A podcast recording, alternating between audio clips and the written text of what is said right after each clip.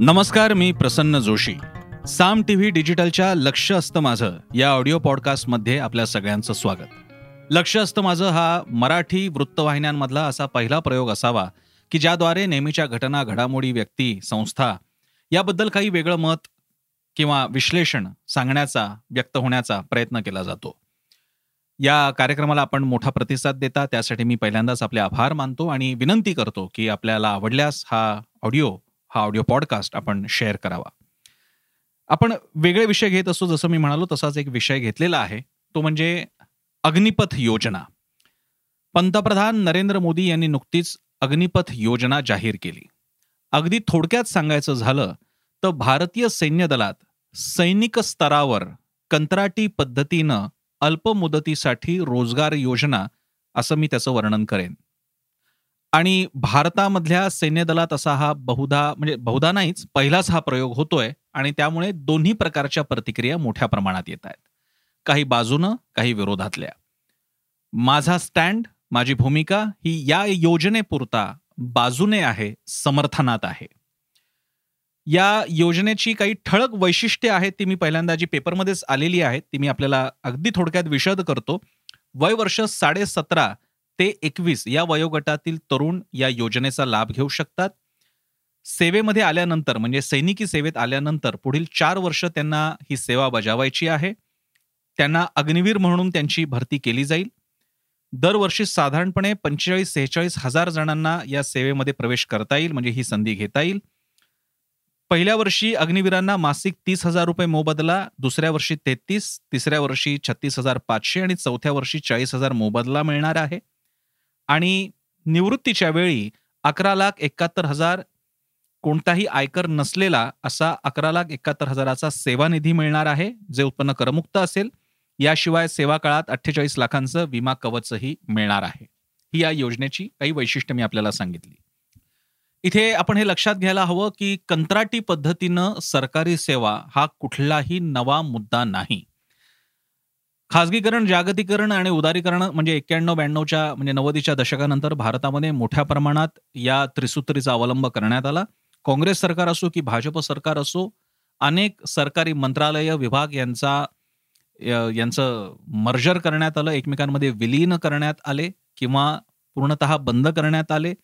सेवा पूर्णवेळ सेवा किंवा नोकर भरती थांबवण्यात आली. कमी प्रमाणात झाली. जागा भरल्या गेल्या नाहीत. कंत्राटीकरण करण्यात आलं हे वास्तव आहे. यामागची पार्श्वभूमी आपण समजून घ्यायला हवी. भारतासारखा प्रचंड मोठा देश आहे इथल्या सगळ्याच व्यवस्था शासकीय व्यवस्था आवाढव्य असतात. आणि यावरती भारताच्या आर्थिक गणितामधला म्हणजे आपण मानलं की भारताचं उत्पन्न एक रुपया आपण एक उदाहरणासाठी मानलं बजेटमध्ये जसं आपण करतो त्या एक रुपयातील पासष्ट पैशापर्यंतची रक्कम ही या व्यवस्थांवरतीच जाते. सैन्य दल असो केंद्रीय सेवा असो राज्यसेवा असो अन्य समकक्ष सेवा असो याच्यावरती आपले हे पासष्ट पैसे जातात. आणि उरलेल्या पस्तीस पैशामध्ये या देशाच्या विकासासाठीची आपल्याला रक्कम गुंतवावी लागते. या पासष्ट या संपूर्ण बजेटसाठीच्या अलोकेशनमध्ये सुद्धा डिफेन्सवरचा खर्च प्रचंड मोठा असतो. भारताला ज्या प्रमाणात संरक्षणाच्या दृष्टीने आव्हानांना तोंड द्यावं लागतं ते पाहता त्याचं समर्थन सुद्धा आहे.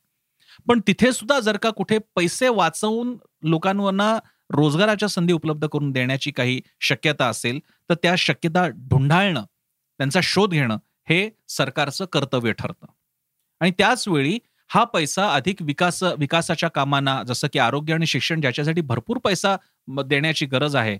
अजून आपण अगदी पाच टक्के वगैरे सुद्धा मोठा म्हणता येईल एवढा इतका कमी शेअर आपण शिक्षण आरोग्य व्यवस्थांना देतो की ज्याच्यावरती देशाची जनता अवलंबून आहे याच्यावरनं आपल्याला या परिस्थितीचं गांभीर्य कळावं. सध्या सैन्यामध्ये काय स्थिती आहे? तर सैन्यामध्ये तुम्हाला सैनिक म्हणून जायचं असेल तर तुम्ही भरतीची जाहिरात आली की त्या परीक्षांना जाता मैदानी कवायती आणि या सगळ्या टेस्टमधून तुम्ही जाता. तुमची नि तुम्हाला तुमची निवड होते. ट्रेनिंग जात दिलं जातं तुम्हाला. उदाहरणार्थ पुण्यात महाराष्ट्राच्या जवळ आपल्याला महाराष्ट्रामध्ये बेळगावमध्ये मराठा लाइट इन्फंट्री आहे. बारावी झाल्यानंतर तुम्ही एनडीएला जाता. अधिकारी पदासाठीच्या वेगळ्या प्रकारच्या प्रोसेसेस आहेत प्रक्रिया आहेत. सैनिकी प्रशिक्षणासाठी वेगळ्या प्रक्रिया आहेत. ही जी अग्निपथ योजना आहे ही सैनिकीकरणासाठी आहे सैनिक भरतीसाठी आहे. आणि याद्वारे तुम्ही सैन्यामध्ये दाखल होता सेवा बजावता तिन्ही दलांमध्ये आणि निवृत्त होता. या योजनेमध्ये मात्र फक्त चार वर्षासाठी तुम्हाला ही सेवेची खात्री आहे. त्यानंतर तुम्ही बाजूला होता किंवा तुमचं कॉन्ट्रॅक्ट संपणार आहे. आता इथून पुढे जो वादाचा मुद्दा उपस्थित होतोय तो दोन प्रकारे एक हे सैन्याचं कंत्राटीकरण होणार आहे. दोन गरीब मुलांना बेरोजगार तरुणांना तोफेच्या तोंडी देण्याचं हे काम आहे मरायला पाठवणार आहेत अशा भाषेत सुद्धा टीका होते. आणि तीन या चार वर्षानंतर या तरुणांनी काय करायचं? मी क्रमाक्रमानं या मुद्द्यांचा आढावा घेणार आहे परामर्श घेणार. आहे सगळ्यात पहिली गोष्ट की यांना मरायला पाठवणार आहेत का? तर एकतर हे अशा प्रकारे बोलणं हे सैन्य दलाबद्दलचा केलेला फार मोठा अपमान ठरेल. सैन्य दलात जेव्हा कोणी जात असतं आणि ती सेवा बजावत असतं त्यांना तिथल्या धोक्यांची जाणीव असते. तुम्ही अग्निशमन दलात जात असाल तुम्ही अणुभट्टीच्या ठिकाणी काम करत असाल तर रेडिएशनचा धोका आहे. तुम्ही अशा कोणत्याही जीवावर बेतणाऱ्या किंवा धाडसी अशा प्रकारच्या ट्रेड्समध्ये प्रोफेशनमध्ये जात असता तेव्हा तुम्हाला त्यांची कल्पना असते की आपल्यावरती कोणती जबाबदारी आहे. त्यामुळे पहिल्यांदा असे शब्द वापरणं हा केवळ कारण नसताना केलेला एक भावनिक बागुलबू आहे असं मी मानतो. दुसरी गोष्ट ही सेवा फक्त चार वर्षाची आहे. चार वर्षानंतर काय होणार? आता इथे आपण वयाचं गणित लक्षात घेऊयात. साडेसतरा पासून एकवीशी पर्यंतचा तरुण या सैन्य दलामध्ये किंवा या अग्निपथ योजनेसाठी जाऊ शकतो. आपण धरून चालू त्याची निवड जर का साडेसतराव्या अठराव्या वर्षी झाली तर एकवीस बावीस पर्यंत तो बाहेर येईल. आणि बावीसाव्या वर्षी या तरुण मुलाच्या हातात की ज्याला अजूनही हा नौखा तरुणच मानला जातो या वयामध्ये तिथे हा तरुण सैन्य दलामध्ये चार वर्ष सेवा बजावलेला अतिशय वेगळ्या प्रकारचं प्रशिक्षण लाभलेला हातामध्ये अकरा लाख रुपयाचा एक निधी हातात असलेला असा तरुण असणार आहे तो सक्षम सबल तरुण असणार आहे त्याला बेरोजगार असं म्हणणं म्हणजे हा त्याचा अपमान ठरेल. त्यामुळे पहिल्यांदा मला ही मांडणीच मान्य नाहीये. दुसरी गोष्ट समजा त्याने एकविसाव्या वर्षी तो जॉईन झाला या योजनेअंतर्गत तर तो चोवीस चोवीसाव्या वर्षापर्यंत बाहेर पडणार आहे आणि त्यानंतर त्याला रोजगारासाठीच्या इतर संधी उपलब्ध असू शकतात. विचार करा की अशा प्रकारे ग्रामीण भागात शहरी भागातल्या गरीबाला एकविसाव्या वर्षी चोवीसाव्या वर्षी अकरा लाख रुपये हातात कोणती नोकरी केल्यानंतर मिळणार आहे? हा प्रश्न आपण विचारायला हवा की जे लोक दावा करतायत की या चार वर्षानंतर तो माणूस बेरोजगार राहणार आहे. त्यांनी हे उत्तर द्यावं की आज वयाच्या एकवीसशेला चोवीसशेला पंचवीसशेला कोणता भारतामध्ये असा कोणता जॉब आहे नोकरी आहे व्यवसाय आहे की ज्याद्वारे त्या तरुणाच्या हातात एक रकमी अकरा लाख रुपये येणार आहेत? उलट या चार वर्षाच्या सेवेनंतर असा तरुण ज्याला म्हणतात प्रहार चित्रपटामध्ये नाना पाटेकरच्या तोंडी एक वाक्य आहे we create men out of boys त्याप्रमाणे हा अतिशय उत्तम प्रशिक्षण मिळालेला हा नौजवान भारतीय सेना दलातून आलेला इतर सेवांसाठी व्यवसायामध्ये उद्योग क्षेत्रात सिक्युरिटी क्षेत्रात तो पुढे जाण्यासाठी आता सक्षम झालेला असेल. एका एस्टिमेटनुसार अंदाजानुसार भारतामधली सुरक्षा यंत्रणेचा उद्योग हा चारशे ते पाचशे कोटीपर्यंतच्या उलाढालीचा आहे. तिथे तज्ज्ञ मनुष्यबळाची आवश्यकता आहे. अशा वेळी या प्रशिक्षित तरुण पिढीला जे या सैन्य दलातून बाहेर पडतील चार वर्षानंतर त्यांचा उपयोग होऊ शकतो.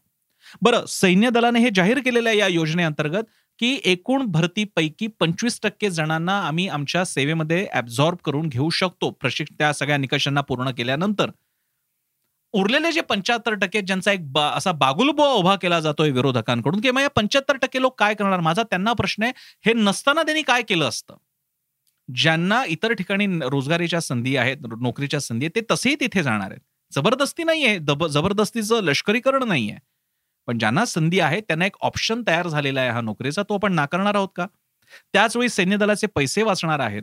दर चार वर्षांनी एक चांगलं ज्याला म्हणू फ्रेश ब्लड इन्फ्यूज होणार आहे सैन्य दलामध्ये अशा उत्साही तरुणांची फळी त्यांना मिळणार आहे. तशीही आपल्याकडे भरती मर्यादितच असते.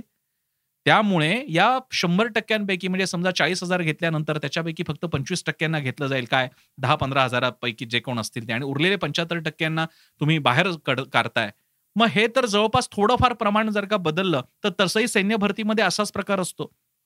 पण या तुलनेमध्ये मोठ्या प्रमाणात जर का तरुणांना रोजगार मिळत असेल आज तीस हजाराची नोकरी चार वर्षासाठी वयाच्या प्रॉडक्टिव्ह एजमध्ये त्यांना इतर कोणती संधी त्यांना अशी मिळणार आहे? इथे ती संधी त्यांना मिळणार आहे. त्यामुळे त्याचं स्वागत करायला हवं खुल्या दिलानं या प्रयोगाकडे बघायला हवं आणि समर्थन करायला हवं असं मला या योजनेपुरता तरी म्हणावं असं वाटतं. त्याचवेळी याचाही प्रयत्न झाला पाहिजे की त्यांना या अशा चार वर्षाच्या सेवेनंतर कुठल्याही प्रकारचे अन्य बेनिफिट्स दिले जाऊ शकतात का? अगदी सरकारी सेवेपासून पोलीस भरती असेल किंवा अन्य कुठेही त्यांना प्राधान्य दिलं जाऊ शकतं का? याचा वेगळा विचार होऊ शकतो. पण तुर्तास या योजनेच्या नावानं बोटं मोडण्यापेक्षा टाळ्या तरी वाजवाव्यात आणि या प्रयोगाकडे बघावं असं मी मत व्यक्त करतो. कसा वाटला हा माझा ऑडिओ पॉडकास्ट जरूर सांगा. मी सोशल मीडियावर ऍक्टिव्ह आहे. युट्यूबवर आमचा चॅनल आहे सबस्क्राईब करा ॲप आहे डाउनलोड करा. वेबसाईट आहे साम टी डॉट कॉम आणि आमची वाहिनी साम टीव्ही नक्की पहा कारण साम म्हणजे सामर्थ्य महाराष्ट्राचे.